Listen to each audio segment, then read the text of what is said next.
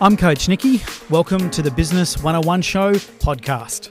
If you have a question on business, or maybe you'd like to be interviewed on our show, get in touch. Email us info at business101show.com.au. That's info at business101show.com.au. We're on Instagram and Facebook too. You can find all those details at our website, business101show.com.au and welcome to the 2022 first bonus interview of the year. In studio with me, of course, is Coach Kerry. Hello, Kerry. Hello, Happy New Year. Happy New Year. I've started the new year the right way. I forgot my headset when I came in today. I grabbed the wrong one off the shelf at home. So Still in holiday there mode. There you go. We must all be in holiday mode. But how many people do you think suffer from that? They go, oh no, it's just. Is it harder to get into it just knowing that we've clicked over the new year? I love the new year. Uh, you said actually earlier when I came in, I looked very focused today, You did. And I do feel a little bit organised. So Oh. I just, I don't know why. It's just like a clean slate. You can start again. You know, You've done some planning, haven't you? I have. Mm, me I too. have. We're going to talk about that. So, the whole purpose of this bonus interview podcast version today is to really give or drill home on the points we're going to cover off quickly in the live show. Um, and it's to give some more context around what we're talking about because we can obviously go a little bit longer format in this podcast format. So, if you're listening to this tribe, that's why you're doing it because it's going to give you a little bit deeper than we can go on the live show. But, Kerry, I think this year, and you actually said it during the year, and I listened back to uh, the first show from last year.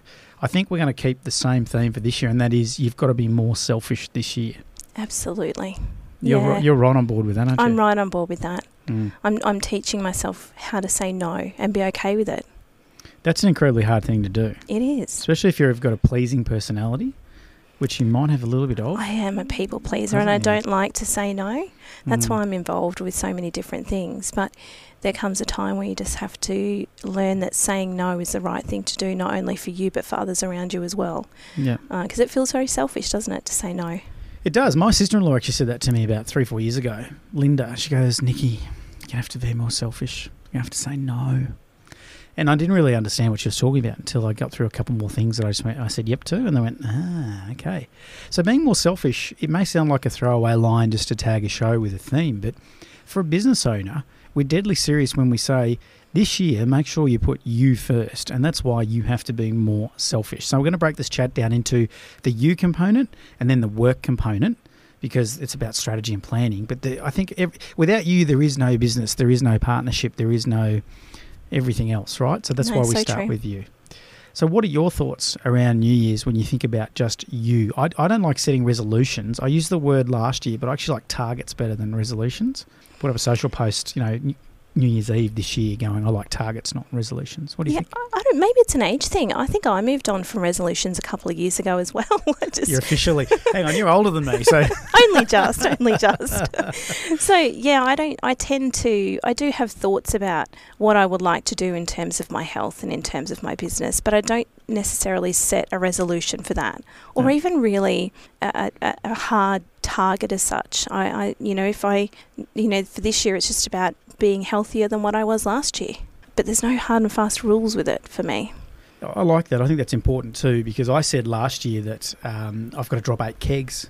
I've dropped zero kegs. Like I'm exactly 94, like I was at the start of last year. But I've gone into this year going, okay, Millie and I both said let's drop five kegs each.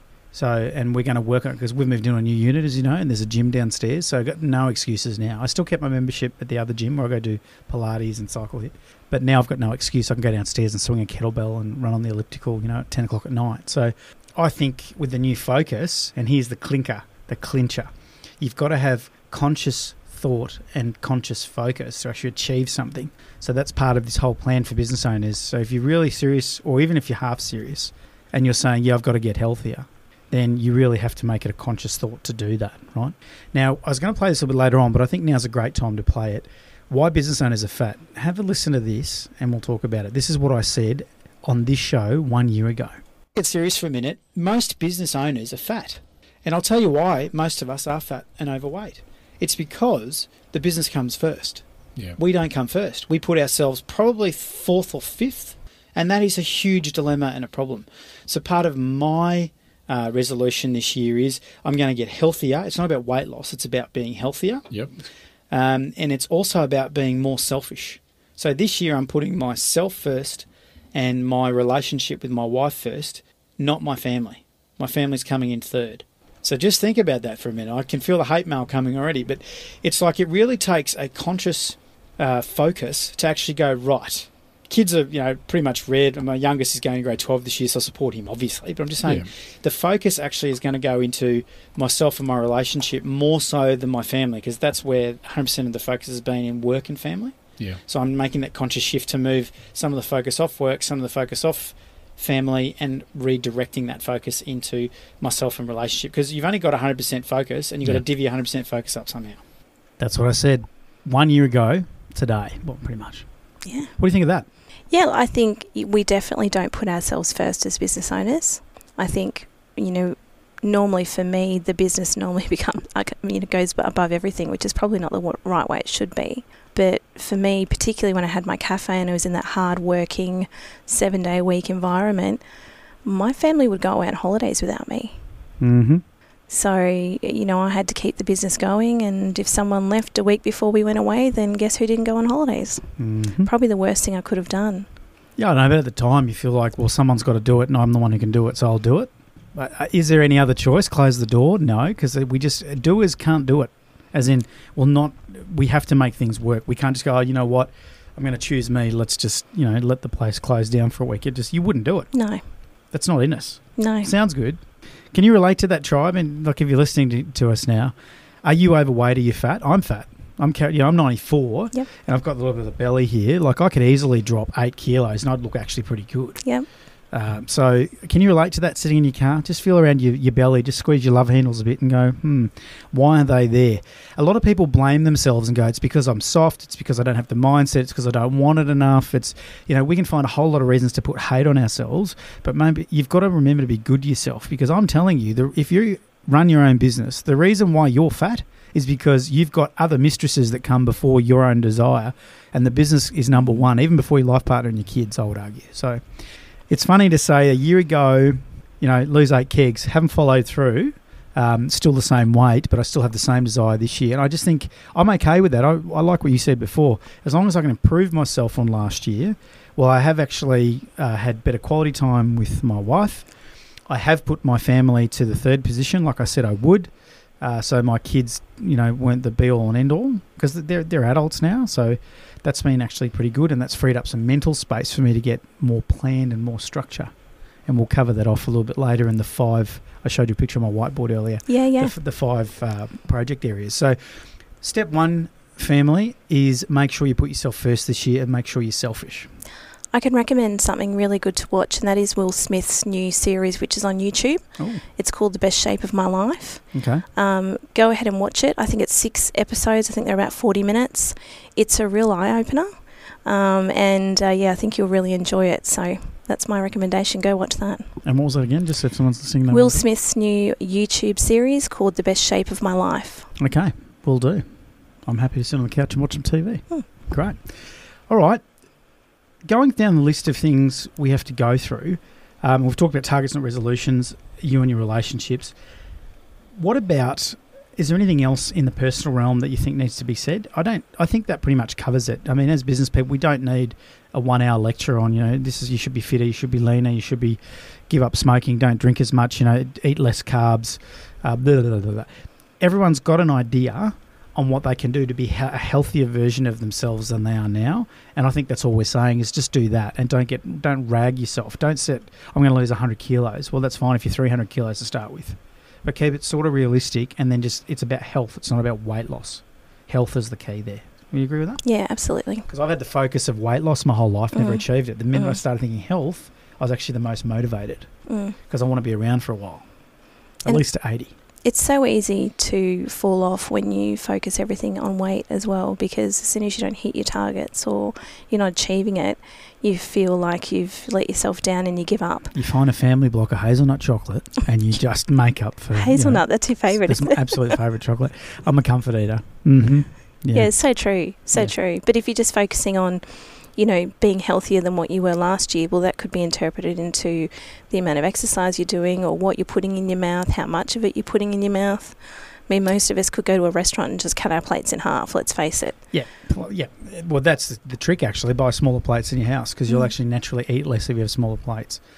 You've just reminded me of something. The key change that I have implemented this past year, because I actually was sitting there going, I've done nothing. I did. I actually started on the fitness bike that my wife got me last Christmas, and I rode that bad boy for 1,200 Ks. Wow, So I would have trained for about four out of the 12 months on that bike every day. that's awesome. So I did actually lose some weight, but I trimmed up. It's not like the the the f- yeah. Well, I briefly mentioned to you yesterday about this, uh, and our listeners may have heard of it the 75 Hard Challenge. Oh yeah, I hadn't heard. That's out there. What Did you it? look it up? Did you No. look up? No, I was So, do later. you know, bear with me if I don't get the details right, but it's doing two sessions, two 45 minute sessions of exercise per day. One of them has to be outside and the other one can be inside. Yeah. It is um, eating, following some kind of eating plan or, or diet, whatever that is to you. Um, drinking four litres of water a day. Uh, and yeah, following that for 75 days. Um, and not drinking any alcohol, I think that was the other one. Uh, oh, sorry, and reading a self help book, 10 pages of a self help book every day. Perfect. So yeah, that's sort of big, and it's uh, it's a free thing that you can look up and find all the details about. But it's very big out there at the moment. And that was called what again? Seventy five hard challenge. Seventy five hard challenge. Mm. How many people are sitting there going, I couldn't give up alcohol for seventy five days?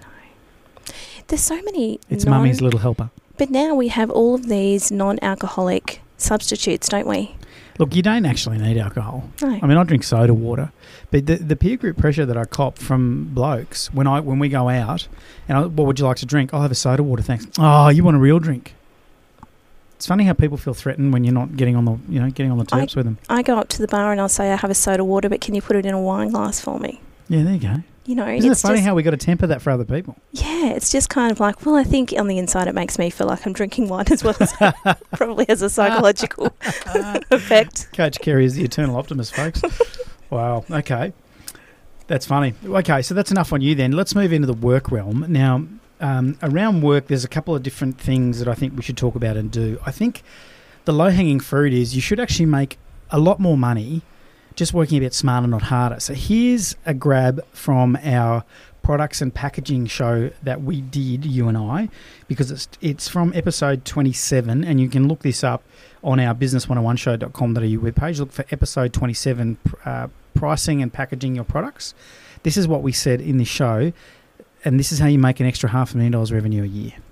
You know when you sell someone a coffee at four dollars, Yes, you upsold them on a two dollar coffee. yes, You increased your revenue by fifty percent at the first point of sale by saying, "Before you leave today, would you like a refill for two dollars before you leave?" yeah, You've made a four dollar sale, a six dollar sale. yeah. Worked a treat. As said to you, 75% of people who were offered that actually took up on it, and then another 25% or so were actually would upsell again to buy a cookie or something else, so they could take their takeaway coffee and their cookie, and off they go. And the numbers I did on that, based on the volume that was done back then, that's about half a million to the revenue number a Mm. year. Just on that, would you like to buy a refill for two dollars before you leave? Something as simple as that, and plus the cookie upsell, Mm. and there's another half a mil revenue. Do you remember that? Yeah, Yeah, that was your good work there. With uh, you know, just add a cookie and a two dollar coffee refill, which went it from four to six dollars, and that was a half a million dollar revenue increase just by doing those two things. I remember when I took over the business, the, the, the previous owner, they sort of said to me, because it was a franchise, so you have to be interviewed, they asked me what was going to be my first goal. And I said was just to increase the average spend, Mm-hmm. that they weren't spending enough. Do you remember what it was? Oh, I think it was around 450 which was really low. Because Four dollars fifty. Yeah, yeah. No. So um, I know by the time we were finished there, we were up to about twelve dollars fifty or twelve sixty or something. Were at. So you know, serving the same people, getting them to buy more. Yeah, that's great. So that's what I want to talk to you about in your business realm. Work smarter, not harder. Have a think about in your business how can you actually pick the low hanging fruit that's going to have such a dramatic increase on your bottom line. And really, it should revolve around average spend, or they call it basket size in the online world. You should actually look at, and it's the same thing. You know how I love my mechanics and Mm. hairdressers. You know, it's the same thing as if you're doing a mechanic service, and your your expenditure is X. You know, I don't, what, what's an average mechanic service? I wouldn't know because my cars are all done through the company. and I look at it. Oh, I think I pay 199. Oh, okay. I was guessing 195. Okay, I did go. have a clue. Yeah. So, how do you get $195 spend up to you know 20% growth to 240 rough number? How do you do it? You got to find a product or service that someone's going to see value in to then take as an offering. Now, yeah, you're going to have to workshop that and we'd have to work through it. I'm just going to spit, not going to spitball for you, but that's how you increase basket size. So whether you're a mechanic doing you know a logbook service, whether you're a hairdresser doing a $300 hair color, which my God, that's expensive. But anyway, maybe it's not. Maybe it's because of the time and labour. Um, if you're a dentist, I think dentists are actually cheap. When you look at six years of study and they're only paying $195 for an hour in the chair, I'm going, you guys should be charging double that. But you obviously can't afford to. You know, people wouldn't pay it. But yeah, so smarter, not harder, and that's what you should be focused on this year. Because I, I think I've taken it as a given that people are working hard. Because if you're not, you, you don't deserve to succeed, right? So I just feel like as business owners, we're working hard naturally. It's such an old mentality, isn't it? What's that? working like working hard. Yeah, well, it- I mean- yeah, it's the old. Well, even the young ones go, "I'm going to grind it out." You know, I'm working twenty hour days, and Yeah, yeah, you know, you seem so proud of grinding. I'm like, well, if you're just grinding for the sake of grinding, you're an idiot. yeah, yeah. Because there's got to be a balance. I'm not just saying, you know, if you just show up for 24 hours, well, then you're going to be successful. No, you could be a numpty for 23 of those 24 hours, right? Yeah. It's about focus, conscious thought, Mm. and strategy. But still, yeah, I mean, business owners, we do naturally work hard because we want We things do. to be right, we want it to be done, we want to assess things and, and how to do it. So that's why I really wanted to hone in on okay, you- you've already got that in the bag working hard. Now let's work smarter. Let's make you more money already doing, and it's, it's not going to increase what you're doing. Like with your upsell, it was just simply identifying what the potential to increase the basket size was, and then obviously tweaking the script at point of sale, and then giving a prize. Now you did something really cool with your staff, uh, rewarding it. You weren't giving away thousands of dollars for people that upsold. No. What was this cheapo thing that you Oh, did? we used to just have box of chocolates and we'd have competitions, daily competitions to see who could sell the most amount of upsells. Just imagine this for a minute, even if you're a tight ass, if you went and bought a $15 box of Streets chocolates or Yeah. Cadbury or whatever it is, and you said every day we're going to have a draw at 3 p.m., um, whoever's done the most upsell of X is going to be the chocolate winner. I've seen, so that's perfect, Kerry. Mm. Now, let me give you a story from my business. So, my wife and our head procurement officer, Nikki, they have a competition all year because Millie does all the import sourcing and Nikki does all the domestic sourcing in our business.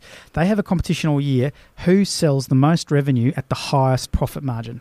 So it's not just about sale because anyone can sell, you know, for four million dollars if it's at zero ref, right? Yep. So they have this competition every year. It's been going for the last five years, and you should see the effort they put into. You know what the prize is? It's a gold-coloured ceramic pineapple that I got from Kmart. I don't know what was a pineapple, but it is. Um, and the winner gets to sit that on their desk for the year, and the loser gets a loser plaque that we started five years ago, and it gets handed to the loser each year. So you've actually got a plaque of shame, and you've got a trophy of, of success. They bust their ass all year to win that prize. That's it. There's, there's, there's no other benefit other than bragging rights. Nothing like a bit of healthy competition. Love it. So, try. Are you harnessing that in your business? And if you're not, you're really looking. Uh, you, you you've got an opportunity there because humans are competitive by nature. I don't care if you're in a nurse's outfit, if you're a mechanic's, hairdressers. You could be in a group of librarians. I'm telling you, everyone is competitive. So let's get stuck into working smarter, not harder, and make sure you leverage um, those benefits. Now, just on that, another bit of importance that came to us from Alan Todd. He was one of our first guests back, I think, in August last year. He said something very interesting about being the boss. Have a listen to this.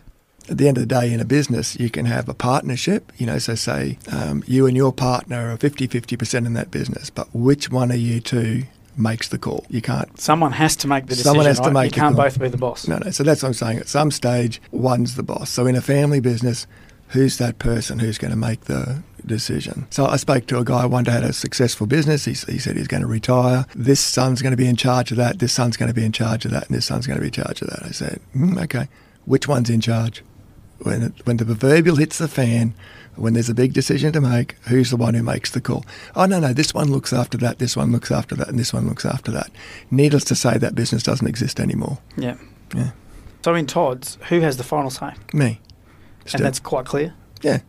And what ha- what happens if you really get hammered on? You know, the, the the boys or the management team have one strategy, but you just don't agree with it. Will you pull the well? No, I'm not doing it. Do you still have that level of autonomy? Because secession's really interesting for people. Like, how do they do it successfully? What tips? I'd, I'd look for middle ground. That's it. Maybe you're a deal maker, so you're looking for. No, I'm not a deal maker. I'm a supporter. Yeah, that's true. Yeah, I, I look, I'd support. Look, I don't. I think if the businesses run day to day well, and you address the issues, and everyone's got an understanding, you're probably not going to get to that critical, critical thing where you've got to make the call. If you do, they're probably coming to you to say, "Look, we could go either way here. Call it a heads or tails doesn't really matter. yeah. What's your opinion? What's your opinion?" So my gut feeling says, "Do this, and I'll do that." That's probably about it. And I might go the other way. Sometimes I come, "Look, I don't care. Either way, give it a go." Whatever you want to do. just flip a coin or go with him or go with him. You work it out. That's it. Mm. Now, isn't that interesting? So, so often I actually have found myself almost apologising when I've got to put the boss foot down or when I'm playing the boss card. But really, for success in an organisation, there has to be a clear boss. I mean, that's Alan Todd's from Todd's Hi-Fi, who's been around for four generations in, in hi-fi and sound and constantly reinvented themselves. They're now in um, automation, home automation, uh, and home theatre, and uh, t like screens and stuff. What do you think about that, Kerry? I think he's right when he says someone has to be the boss because that's a big mistake that I see throughout a lot of businesses that I deal with, um, particularly when it's a couple that are in business together, similar to you and Millie. I love the structure that you guys have because at the end of the day, there is boss. And um, Millie didn't like it when I pulled the boss card on her though, but yeah, you're right. Someone's got to have it. You know, even though we're business partners in the realm, someone has to have the say. If that doesn't, if you don't have that set up, what I what I find in the people that I deal with is they blame each other for things not going right because there's no real decision maker. There's no real. Everything's kind of a little bit wishy washy. You know, they're discussing it over dinner and having a cup of tea and making a decision, and it's just not the way you should run a business. There needs to be someone in charge who makes those decisions and runs with it. Yeah, and I think what could be quite important too, if you've got a dominant personality in a relationship and it's not the boss, um, you need a third party to be the boss. You need to employ a GM or a CEO, and then you need to back them through. You know, you guys go on the board, but you still need a chairman of the board too. But yeah, it's. I think there'd be a lot of working couples um, in our demographic of business owners in Logan that would fall into that category, and both of them think they're the boss. Now that's probably fine but at some stage you're going to be split evenly because you you know if you're in a couple you do sort of see the world a different way. Like what's the story through covid? If an anti-vaxxer was married to a vaxxer those people broke up. Like there was no middle ground. So you obviously see things reasonably similarly in some cases if you're a working couple i would suggest. Is that fair? Yeah, I think that uh, from a surface level of looking, it can look as though both of you are, are running the business together, but at the end of the day, there needs to be a boss. Yeah. Behind the scenes, someone stepping up to that role. Yeah, that's right. So don't be afraid to actually have that. And if you're not sure of who that is in your relationship, when you next have your morning coffee together, it's time to actually go, hey, let's let's just thrash this one out. And at the end of the day, if we're evenly split on something, then you or I are going to have the final say, and let's agree on that now. Now, what that's either going to do is it's going to be easy, or it's actually going to highlight that you're both competing against each other. Um, and if that's the case, then you probably need some marriage counselling just to work through that issue. But because a lot of couples actually inadvertently, unknowingly are competing Mm. because they're afraid of looking like they're weaker or not as good as the other one. So, Yep. but it's a really key point. So, I'm really glad that um, Toddy brought that up. Um, I've actually got to know Alan over the last couple of years, so I'm fortunate to actually call him a friend now. And we have some very interesting conversations around structure and succession and hierarchy and things because he's a version of it that's got a family business succession done really well. So, And that would have evolved over the years that they've been around, wouldn't it? definitely. They've probably made the mistakes, and that's why he knows what he's talking about. Definitely, he's he's got it right, but he's also gone through some pain to get there. So, there you go. So have you know work smarter, not harder. Make sure you have a boss. Now, Kerry, if you were to sit down New Year's Eve this year, so the end of 2022, what does success look like in the business for Altitude? that there's been significant growth, and Now, growth. Now, just sorry, I'm just going to probe you a little bit. yes, Is this on revenue or is this on customer number, no, or see. it on both? So, I, for me, growth is about uh, the number of products that we're putting out there, products and services that we're putting out there. So, I want to have more products and services out there. So, that's the growth that I look at. And then each year we look at those products and services and decide what's working or not, get rid of the ones that are no good and, and not bringing in anything. And not that you need it, but I'm going to give you some good news. The key major businesses that I've spoken to, I'm talking about the people that run 5 mil revs plus in the industries that I know, they have all said exactly the same thing for 2022 as their goal.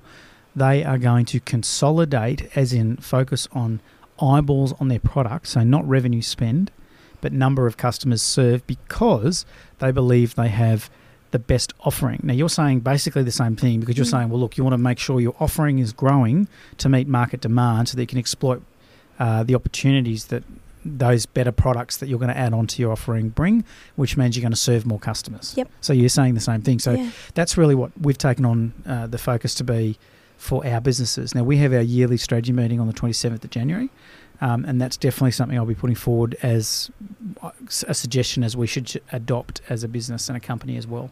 So it's just funny that the major players, normally it's all about revenue, and it's that whole throwaway line of let's go 5% revenue. No one cares. The staff hate numbers. They don't care that you want to go 5% revenue.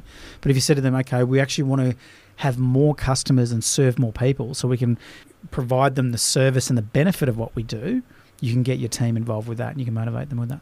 What I've found over the years is if you focus in on that, and it probably comes from my franchise days as well, having the cafe, you know, they would revamp their menus to be more in line with what the customer is wanting so that they would spend more money so that that would turn into more revenue.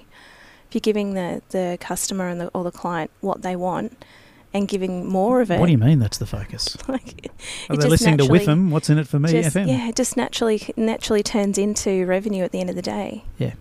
That's and exactly- actually, it feels better to focus in on that than it does to focus in on, oh, let's be 5% up on last year.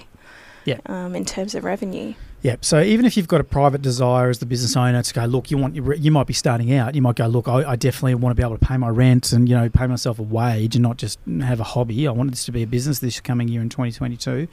That's totally fine. But I think you can split that. So for yourself, it might be you know increase revenue to being 100k a year or whatever it is, so you can draw it finally a, a living wage. Because let's let's face it, a living wage is going to be about 52k absolute minimum. Yeah. I'd argue it's probably at 80k Mm. minimum now, but anyway, whatever. Um, but then make sure that what does success look like for your business as a whole? I'm really talking about uh, the, the story that you're going to communicate to either your team, your shareholders, your customers. So, again, we'll be having that conversation and we'll be saying, look, we, we want to actually help more customers in our industry um, have an easier time this year because what our services they they save people time because we're digital, and that's a story we're going to sell. We can increase. We've got roughly about 880 customers at the moment, and I think if we can get to just a thousand customers this year, because obviously you plus minus each month on the customer life cycles, as long as you're replacing more than you're losing. So normally we would lose 10 customers, and normally we would attract 12. So we're a plus two each month. So yeah, that's why if we can have a positive growth in customers served, then we're winning. Hmm. Yeah. So make sure you think about that tribe. Uh, get into that. Now, part of uh, what I've got written under success. Look, what does success look like and why? I've got written: Do you sell or do you stay? Should I stay or should I go now? Great time of year to be thinking about this. Great time of year to be thinking about this. And if you haven't, you should because there's no harm, no foul in thinking about this. What are your thoughts on should I sell or should I stay? Well, it's a good time of year to be thinking about it simply because you're six months away from the end of the financial year. So when you're looking at preparing a, a business for sale, you'll be looking at those end of financial year figures to possibly get you over the line for more money. So what do you need to tweak and do now to set yourself up for that goal? Uh, you may have also, if you're in a, a hospitality or retail business, you may have just gone through your busiest period. So it's about now going, okay, well, what's the trade going to be like leading into to try and get it sorted? Um, so yeah, really good time of year to, to sort of look at it um, and uh, get it ready for the end of financial year. Yep. So now's a great time to have a good think about that as well. Before we move on to the next thing, the other thing I thought about in terms of selling your business, it would be are you organised? Do you have your standard operating procedures ready to go? That list of recipes for the cafe? Just, you know, there's a lot more behind the scenes that needs to go on to get your business organised for sale than uh, what a lot of people actually go to the effort of doing. Well, no one wants to buy your knowledge in your head. They want to buy a, a Bible, as you call it, or a how to manual to go, this is how we do our business. This is how you change everything from an EFTPOS roll into the till to how we do an open and close to how we cook a chicken curry with two poppadoms or I don't know, whatever. You want to make it easy for anyone to buy your business so that it opens up the market to who's available to buy it. Yeah, and what's the most? What's the biggest reason why franchises are so successful? It's because they systematize everything. Correct. It used to be Correct. franchise owner. Yep. Yeah, there you go. Same when we spoke with Sam and Sam from Right at Home. You know, the franchise guys doing aged care at home, Yep. the young couple here in Logan, Mhm. and that's what they loved about that. That it gave them the systems to follow and just implement to. It doesn't solve all the other business problems, but at least gives them the foundation, and then they just uh, you know can focus on the other business problems as they arise. That's a good point. I'm glad you I'm glad you brought that up. Look, uh, what else is important in the work realm for you this year when you're setting up the year for success? How to do a simple one page plan for the year. I think it's got to be a one pager because you basically want to have a picture snapshot of what is it that you're going to do. Now, if you're like me and probably like Kerry, I've got a massive whiteboard in my office that's one wall. You can buy this whiteboard rollout stuff from Officeworks. It's dear as poison. Um, but I love it, and I've, I've ruled up my five sectors. There's five projects that I'm taking on this year. Business 101 show is one of them. That's my passion project. Um, and then, of course, the flower businesses, um, the new business that overseas in the financial sector that I've been asked to, to be part of. Um, uh, and then also uh, selling of another business that I've got interest in. So I've got five key areas and I've mapped it all out and then I've done post it notes up against it. That's what I mean by one pager. So do a one page A4 where you just sit down with a cup of coffee and go, right, what are the, and I'd say max five things. I mean, it could be six, it could be two. Again, if you're a mechanic, you might just go, I want to consolidate, I want to increase my average basket spend and I want to own my patch. That, that's enough. You do that well in a year, slam dunk. Thanks for coming. How do you do your planning for what you're doing, Kerry? Very similar to you. I, I do break it up in terms of the different activities that I'm a part of. I call them activities because some of them aren't necessarily businesses. You're part of a lot of stuff. And I do the same thing. I have post it notes. I, and I, I say that to people all the time.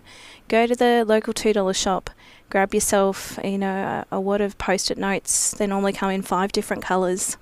Um, and I tend to associate a different colour with each thing and put up what my goals are going to be for that year, and they'd started as scribbly bits of paper, and then they end up being an actual plan. Yeah, so good. Make sure you do that. Um, again, we are going to run workshops this year in 2022 on strategy planning, meeting with them. So if you if that's you might not have any clue on how to do it because you've never done it. Well, we actually run a workshop about that. So keep your eye out on our socials for that and our website because they're the sort of things we're going to bring to the tribe this year. But that's really good. I do that too, so it's awesome. Look, um, so rhythm, it's about planning the year, keeping it simple. That's why you only need a one pager and you want to go for about three or five things. You know, it could be two things. Don't get caught up on the number. Don't pick 12 things. Just don't because you won't achieve it and then you'll feel like rubbish at the end of the year. I'd say max five. I'm going to struggle doing five well. I struggle doing two well, but if I'm fully organised, I can do it. I don't know about you. Maybe it's a boy thing you do a heap of stuff well. So you've got the rhythm of the, the, the yearly plan, and then of course it's about uh, monthly check-ins. We do fortnightly coffee check-ins with our team, and then quarterly reviews on where are we at, can, where we believe we should be. That is key. I you've got to have that quarterly check-in because you can't. It'll get out of control if you wait six months or oh, you know, nine you, months. Yeah, you've got to be able to, to change direction or adjust mm. adjust the direction as it happens. So remember, I said we've we have fortnightly coffee catch ups. So they make sure you know there's a whole lot of different systems for this, like swim lanes and uh, three Ls, and there's a heap of systems out there. We simply we've tried those. It didn't work for us as a, an organisation. So we simply we make sure we graph, as in draw, what the the goals are. We don't normally hang them up, but this year we're actually going to do it on a post-it. Spend the hundred dollars, whatever it is, for that expensive block thing doodle up the final bits, stick it on the office wall, and then refer back to that. And that we're going to mark off what success looks like for each month, quarter, and then for the end of the year, what the goal is. That's a good idea. I think you'll find that your all of your staff will want to get involved in ticking those things off. When you picturefy the mm. goals, mm. that's the key. And trust me, one thing I've done this once, so don't do this. Don't choose your goal as a revenue dollar amount. Nobody cares. No one cares. Not even you. Not even me. we had 10 million. That was our goal uh, five years ago. Nobody cared, including me. It's a revenue dollar figure is not motivating to anybody, including me. Whereas if I'd put down, um, if you're going to add 50 new customers, that means you can now buy an Aston Martin at the end of the year. I would have worked 24 7 to make that happen because that's my hot button. That's what I want. So make sure you link it back to either desire for the individual or the team. Um, one thing I saw in America, which I thought was cool, they, they set, like for BHAGs and stuff, they set rewards. And one of the rewards the team was a breakfast cereal bar. So, you know, cereals can be expensive, right? They said, look, if we achieve this goal, then we'll install a work breakfast bar. And then we're going to have the five top cereals that people like, like Coco Pops and whatever it was. It's in America, so whatever they've got over there. And then it's just free cereal. So people always had a nice breakfast or a snack if they wanted it. Can I tell you they've done that at Woolies in the last 12 months? They've actually introduced a breakfast bar at Woolies. Really? So the staff can go in and have breakfast. and it's there 24 I was gonna say, 7. is this like McDonald's So- and all day breakfast or what? it is there all it is there all day. So people can help themselves to the breakfast bar and they add different things to it and all sorts of things. So it does uh, lift lift the morale a bit of, of the staff, that's for sure. There you go. Now, the key to all of what we're saying is so with your plan and the reviews, is you have to be actually really clear in your communication. You have to be really focused on doing it well. Now, we spoke to the com- the business commissioner, Maree Adshead, for Queensland, and this is what she had to say. Let's have a listen to this. I think if we can equip businesses with one skill, it would be communication skills. You spoke about ambiguity, and I couldn't agree more. That's the number one factor that has influenced the success or failure of all of our uh, mediation conferences and how businesses and their landlords or their other business get to that point in the first place. Communication. You think about every relationship in life, this is no different it's that communication skill, I think, that if we could impart that message to business, talk early, talk often, um, with whichever uh, your commercial relationship is with, that's got to be, you're 10 times ahead of the game if you're doing that. So there you go. That's, that's Queensland's number one small business person, the business commissioner, Maree Adshead. Clear communication, no ambiguity. Do we need to say any more about that? I mean, she may have pretty articulated that very Yeah. well.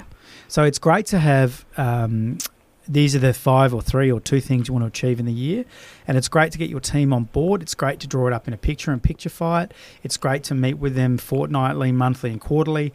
But you've got to be clear in the communication of what are we doing, why do we do it, who are we, what are we about, all those things, and clear communication, decisive communication.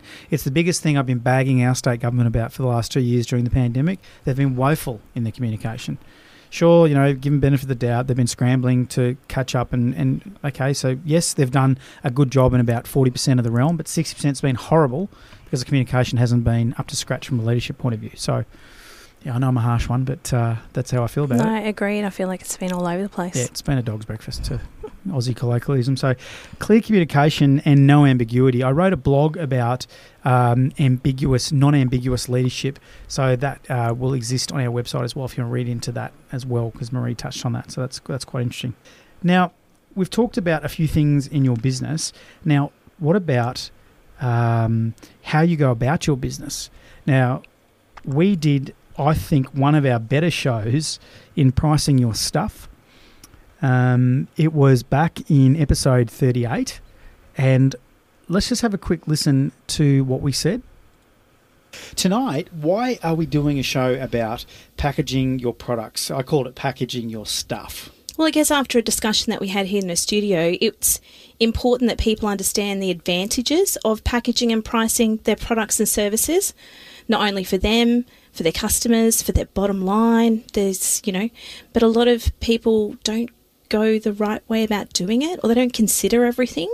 Yeah, no, sometimes I think people undersell themselves too. It's too cheap, right? Absolutely. Yeah. Particularly when it comes to services, because I think a lot of business owners don't value their time as much as they should. Oh, that is an absolute classic. I had a conversation at the front door at my business the other day with a person that drove the equivalent of Beaudesert to the to our building and back. And I said, "Oh, you know, there's a really great courier that delivers to you, you know, five days a week." Oh, yes, but that's a bit expensive. And I said, "What? Thirty nine dollars is expensive. You're doing a round trip to Beaudesert." People don't value their own time. Why is that? Why do we think we're free in our business? I just think that when business owners think about the expenses and the costs of their business, they quite often just don't put their time in there. But if it was a staff member that was going to do it, they would. But when it comes to themselves, they tend to just go, oh, yeah, but that's just me, you know, I don't count my time. But you should count your time. It's really important for you Somebody to do has so. to be the most expensive, as our mate Andrew Griffith mentioned a few weeks ago on the show.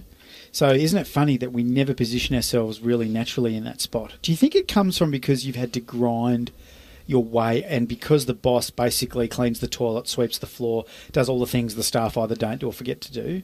Do you think that's all part of that psyche of why we don't value our own Yeah, look, and I think probably a bit of enthusiasm. You know, when you first start a business and you just want to get your first customer, and it really just just get get that across the line, and it really doesn't matter. Um, and then all of a sudden we're six, 12 months, two years down the track, and we go, hang on a second, we're still not charging for our time because we forgot to put our prices up or we forgot to change things. I've said openly about six months ago, if you just put your prices up five percent tomorrow morning, if the only thing, the first thing you did when you went into the office, you just simply raised your price list by five percent, I bet you eighty percent of your customers wouldn't even notice or wouldn't worry them enough to stop trading with you. Yeah, I agree. What would you do with another five percent? Now think about five percent. I know it doesn't equal five percent exactly dropping down to the bottom line, right? Yep. But when you're talking about people netting something like six percent net, imagine if you actually just increase five percent at the top line, you're still going to drop. What is that? I'm trying to do the maths quickly in my head. I think it's about two percent. So um, you've, you've actually increased your net, if my maths is right, by about thirty-three percent. Yeah, look, I think that the probably the biggest concern over people raising their prices or packaging things up into higher prices, whatever the case may be, is that they're going to lose customers. But the majority of people don't go, and I know you said 20%, but I would even challenge that to say that it's more like 5 to 8%. Because I know when I had my cafe, every time I put my prices up, I'd freak out. And yes, you might lose 5 to 7% of your, your customers, but then the rest that were there would be paying that little bit extra, so you didn't even notice it. Don't feel it. And then when you're serving less customers, but earning the same or more amount of money or bringing in the same or more amount of money, your expenses are lower because you've got less staff on. So it's this revolving kind of thing that turns into more money on the bottom line in the end. How to price your stuff and charge what you're worth and actually value your own time, I think, is a key point of consideration for business owners as they plan for what does success look like for 2022. Yeah, it's something that you should, I I feel like, maybe assess a couple of times a year, maybe at the end of the financial year and again at the end of the calendar year. Mm-hmm. particularly with what's been happening in the last 18 months with COVID, there's been possibly a lot of your competition is not there anymore. Maybe there's an opportunity for a bit of adjustment. And I think cost inputs, especially from freight, is definitely going to impact every single price point in Australia. And I don't know of anybody that doesn't actually understand that with what's been going on. So for prices to go up for something, you kind of just go, Now's oh, of time." course that makes sense Yeah, it's a free that it's gone up now. If you can, you can go up five, ten percent depending on what the environment is and who your competitors are. Hmm. There's no benefit to being the cheapest in the market at the moment, especially not with what's going on in supply lines around the world and, co- excuse me, and cost of freight. So if you're playing the price game, you need to reassess what your strategy is because it's going to be decidedly harder for you to play the price game if you're not truly powerful in the buy cycle and you don't have the market power, but you're just discounting to buy customers because that's that's not going to win you this year in 2022. No. It's going to be a tough one. So that's why we slipped that in there because starting to think along those lines of okay, increasing prices, and we talked earlier up there about um, increasing cart size. So this is a bit Mhm. different. This is about increasing just the price. Yep. And it's about valuing your own time. So then, how do you wow your customer, and how do you actually make them go, oh, these guys are magnificent? Well, who better than to share with us how they would do it than the one and only Andrew Griffiths, the number one selling business book selling author in Australia. We spoke to him this year, and here's what he had to say about that.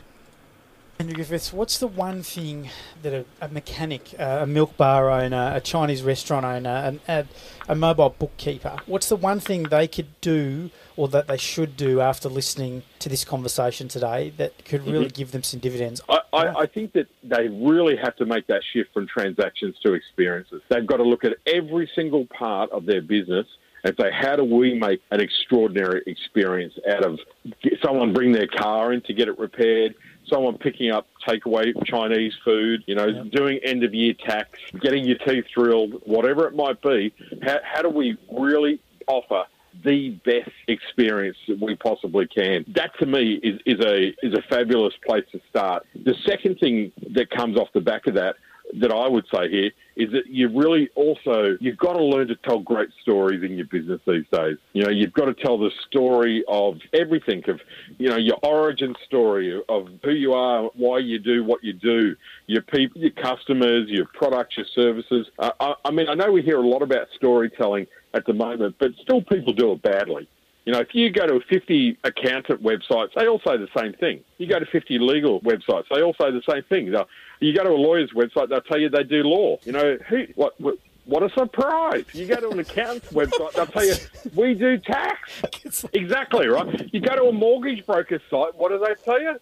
They can lend you money, find you money. I mean, Amazing. Pe- people are much smarter than that these days. Start treating people like they're smarter. You know, if all we do is, is, and this is to me probably the biggest mistake in business these days from a marketing point of view is that we're still really, really good at saying how we're exactly the same as our competitors as opposed to how we're really different. Mm. And every financial planning website says the opening line is, we're different and you can trust us. Everyone. and I know this because I've had to speak at conferences for all of these kinds of people and I always do all my research. Um, and I'll check out the top 20 or 30 websites on Google for, uh, for accountants or lawyers or whatever it is. I just laugh. I tell them, all, you know, all you guys do is you just change the, the banner, the company name at the top of the page. Everything else stays the same. Every financial planning website's got a picture of two, a couple of white hands shaking with the end of a suit, and, and there'll be two two grandparents walking a little child, their grandchild, down a beach, a park, or on a swing. You know, it's a, we, we, we, we go to great lengths to tell everyone how we're exactly the same. Become a master of telling people how you're exactly different. You know, like really go out of the way to do that. If you can do that, whether it's in your service, in your product, in the way that you think, in the way that you act. Um, we live in a world that rewards difference, and you know, conformity is the enemy in business, in my view. How good's Andrew Griffith. We were laughing and smiling just we listening talked the whole way back. through when he yeah. was talking to us because it was like just amazing, and we were just laughing listening to it back. You're right. Mm. So again, how are you going to make sure that customers are going to be happy to pay that price increase? It's about the first thing you said. It's about creating experiences, moving out of transactional based business into experiential, uh, almost relationship based business, experiential, because people have to trust you. Uh, one of the shows we did where we said trust is the new commodity. That was back when Joel Hall was the special guest from the Rebel FM Media Group. Um, we we said that trust is what people are going to value the most, especially when things are dire, like in a pandemic. So, what builds some trust is a great experience, and if you take on a great experience, well, then you just have to do things and be different. Now, here's the key point: he's saying be different. Don't be the same as the 50 other, you know, accountants with the old people on the swing set with the grandkids. He didn't say you had to be better. He said you had to be different. So don't get caught up in this pursuit of I've got to be better than every other mechanic on the block or better than any other hairdresser. Here's the hot tip: you don't got to be better than nobody. You just got to be more interesting with a better experience and with a higher trust rating from your clients. And remember, he talked about um, telling your foundation story. Yeah. Have a look at these bad boys. I'm just putting my foot up on the studio desk. I've bought myself. What are these, Kerry? R.M. Williams. I've lashed out and bought myself a $595 pair of RM Williams yesterday. I've been thinking about it for about a year and a bit, and yesterday was the day I trundled into the mall, swipe the card. The reason why I bring that up to you is there's two things. One, some of you, how many of you listening go, well, $595 for a pair of boots, that's expensive? I'm one of those people. Okay, so let me tell you why you're wrong, Kerry. These boots are going to last me 10 to 15 years. So what's 595 divided by 15? Yeah, I can't do it either. It's four fifths of, right?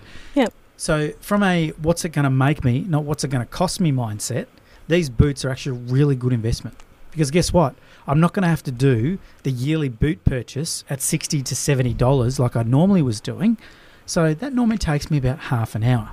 So in the next 15 years, I'm actually going to save one whole day that I don't have to spend in a shoe shop and so it can you could go that's a bit absurd, Nikki, but that's how I value on how I on spend. Mm. Now, how it ties back into what Andrew Griffiths is talking about. RM Williams are very good at telling their story about being an Aussie icon. They are. And I saw their story when I was flying Qantas back when we were allowed to fly. You know, years ago now it feels like. I remember seeing it and getting all warm and fuzzy inside as an Aussie, going. Oh, I need a pair of RM Williams. Now, that is the exact moment that that thought started in my head. Why? Because they told me a great story. They told me why they're Australian. I'm pretty sure they had Hugh Jackman in it. I can't remember exactly now. Um, and ever since then, every time, because I've always worn an RM Williams belt without really knowing anything about RM Williams, but it was only until I saw the story that I got engaged mentally, and that's now led for me making a purchase yesterday. I actually bought a pair of jeans too. It's about seven hundred and seventy dollars I dropped in the RM Williams store yesterday, but that's my treat to myself this year. So that all came from them telling their story. Storytelling, yeah. Yep, and the experience, the trust factor, blah blah blah. Exactly what Andrew Griffiths is saying. So to wrap this up into a nice little bow, they're the things, tribe, that you have to, we think, work on this year. So we've tried to just break it down into what are the things you should focus on to get to a plan for yourself. Don't get so caught up in all the new year, new you bullshit because that's really what it is. That's BS. You are you and you're great. But can you tweak yourself this year? Can you hack the things that you do so that you can get a better result for yourself, both in your relationship and in your business, by simply tweaking and maybe changing some mindsets or some negative beliefs that you may be holding on to? And I, I say absolutely because I do it every year. Every year I make inter- incremental gains and I will end up eventually being that fit Adonis when I'm 80, uh, eating greens and, you know, chanting and doing yoga. I don't know, whatever that looks like for you. But so that's my wrap up for you today about the 2022 and how you should plan for success. All those things we've just talked about, it's exactly what Kerry's been doing in her business with her sister. Um, and it's exactly what we will be doing in my businesses with our executive teams, and also what Millie and I are going to be doing when we go away on holidays. We'll take one day to do a strategy plan together around all those bits and pieces. But it starts with you and the relationship, and then it goes into the work realm. Kerry? No, Final fantastic. thoughts on this topic on the It- year ahead? if if when it comes to focusing in on yourself, just just try and be a better version of you than what you were last year. Yeah, well said. And you said that at the top of the show as Mm. well. So make sure you're a better version. And again, make sure you listen to Alan Todd. Someone's got to be the boss. Mm. And pretty much, if you just do a couple of those things that we've said, um, you'll set yourself up to have a great year. Look, I hope you have a fantastic year in 2022. We think it's going to be uh, successful and a good year as well. And we will check in at the end of this year to check in to see how do we go with the plans that we've made, and then we'll make adjustments and tweaks. And then this show next year will actually reflect on what we talked about today and then how that translated. So stay tuned on the journey, and you can find that at business101show.com.au. Coach Kerry, thanks a lot. I'll see you around for the year. Thank you. Ciao for now, guys. Thanks for listening. That was the Business 101 Show bonus podcast. If you'd like to pass any comment or ask a question, or maybe even be interviewed on the show, please get in touch with us via business101show.com.au. That's online, email, Instagram, and Facebook. I'm Coach Nikki. Thanks for listening.